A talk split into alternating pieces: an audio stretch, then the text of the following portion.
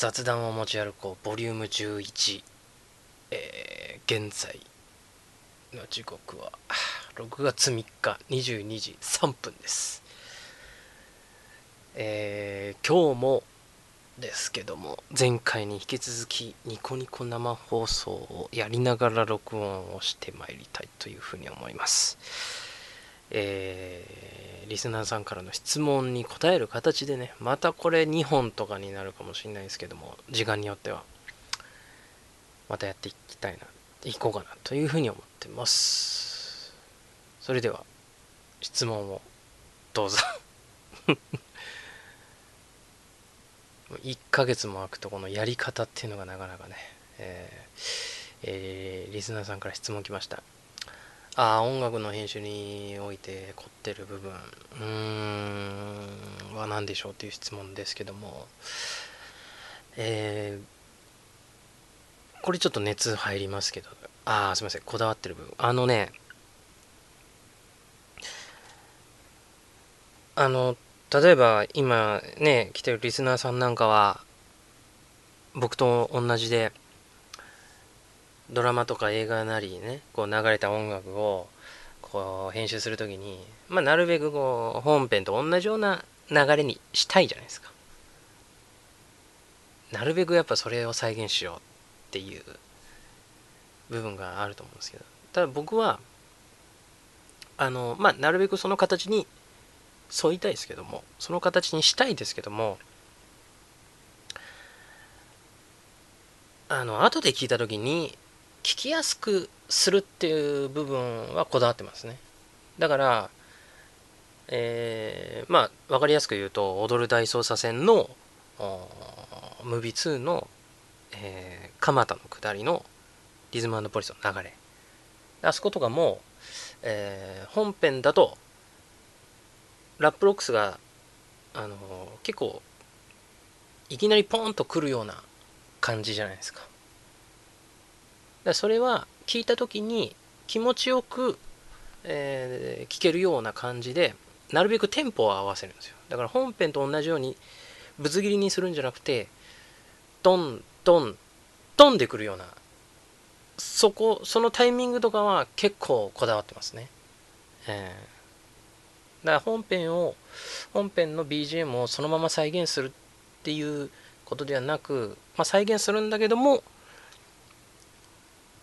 後で聞いて違和感ないように。っていうところは心がけてますね。えー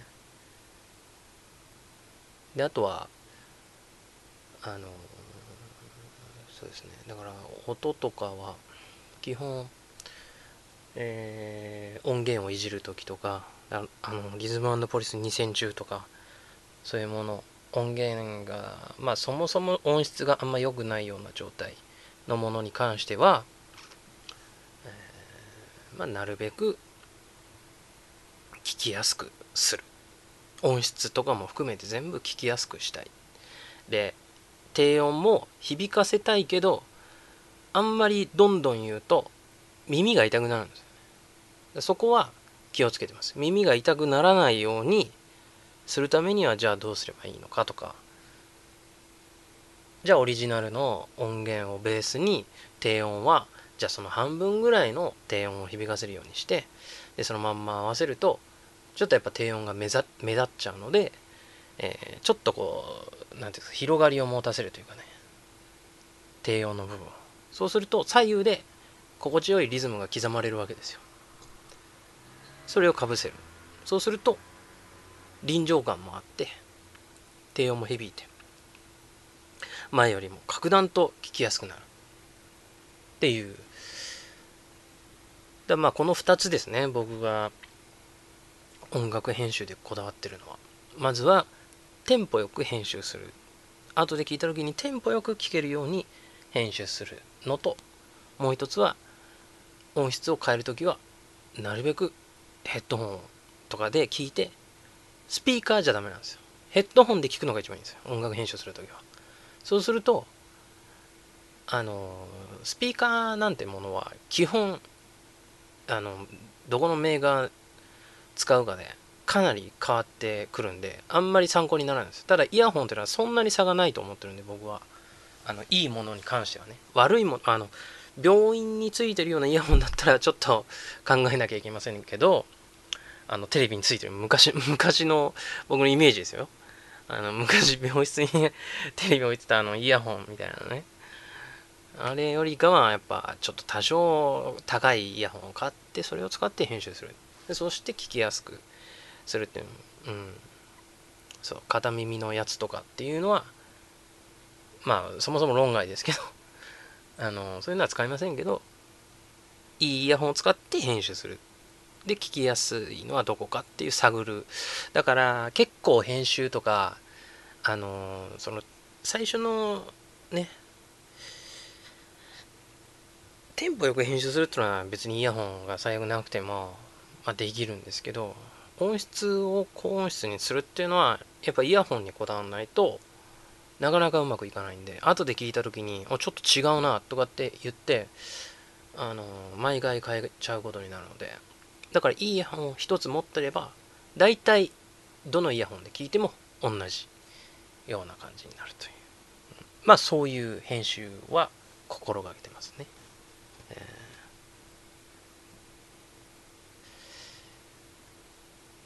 っていうことです。えー。まあこれはかなり熱入っちゃったんですけどもね、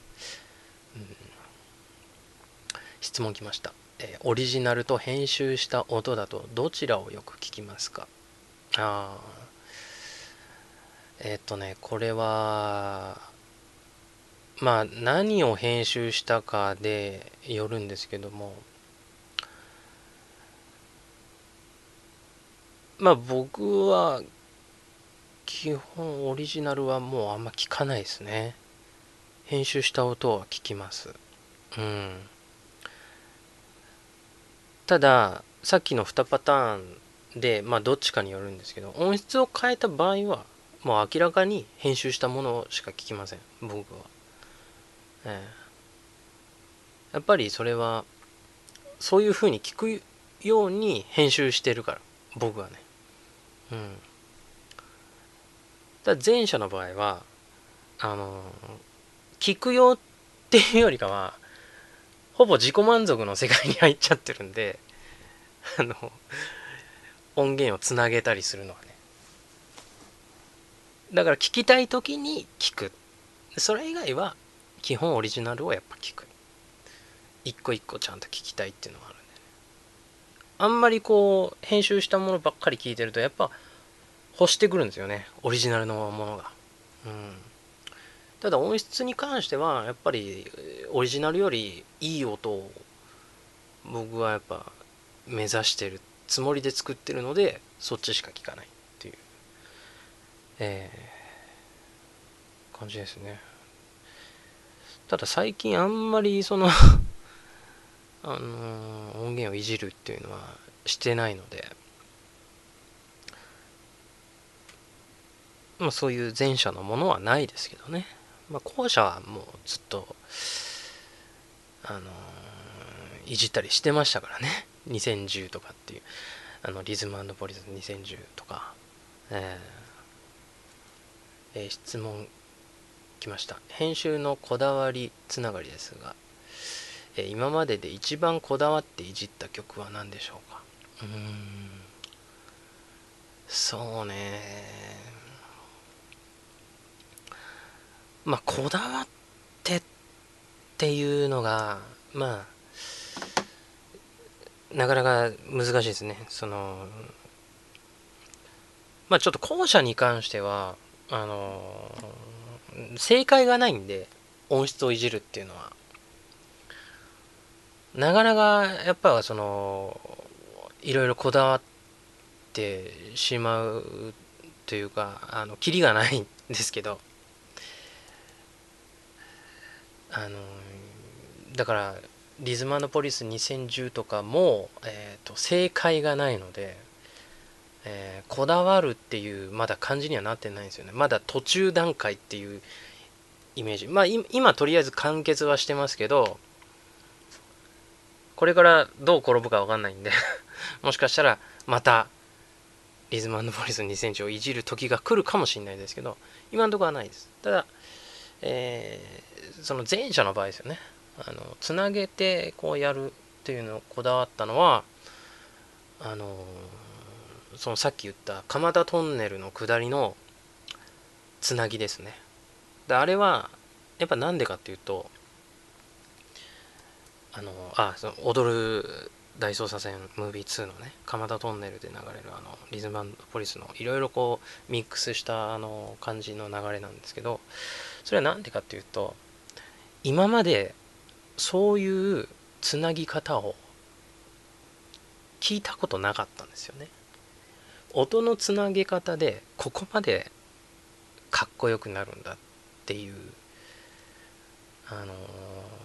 ものだったんです。結構衝撃だったんですよ。あれだけ違うテンポのものとかを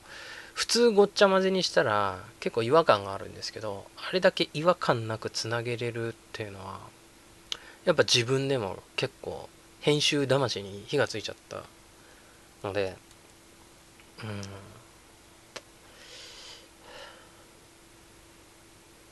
でやっぱりその映画で聴く音楽と CD で聴く音楽っていうのは全然臨場感が違うしたとえ CD の音源をそのまんま編集したところでやっぱり負けるんですよね。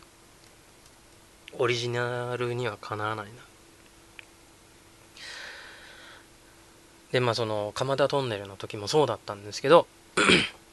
ある程度つなげてあとりあえずこれで完成した。ああよかった。で後で聞くじゃないですか。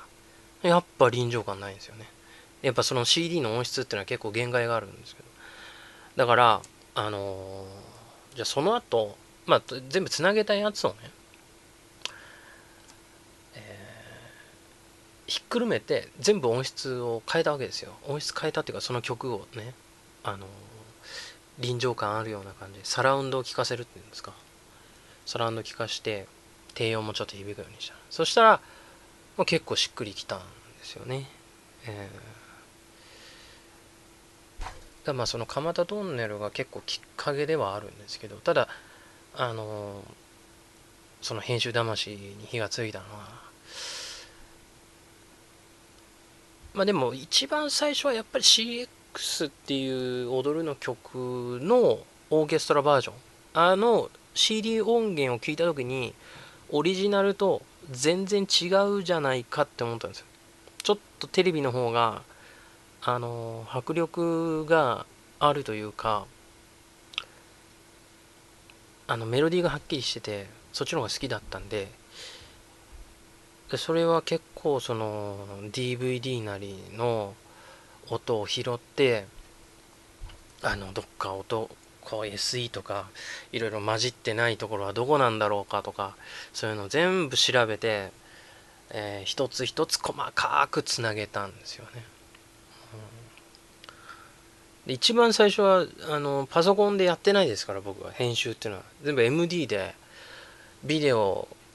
から LINE 引っ張って MD の録音につなげてでビデオ再生してガチャコンで MD にまず録音をしてでタイミングいいところでとりあえず切ると。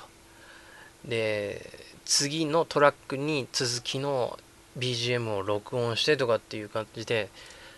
昔のあの映画技師みたいなフィルムをつないでいくじゃないけどそういう感じでしたからね。うん。あの作業に比べたらもう今やってることなんか本当にデジタルで。あの時はもうあの、まあそ、そもそも MD 使ってる時点でデジタルなんですけど、方法はアナログだった。まあ、それが10年以上前。うん、10年もっと前かな。えー、そういうのやってましたね。懐かしい話になってた、自分の中で。いろいろ えーてな感じです。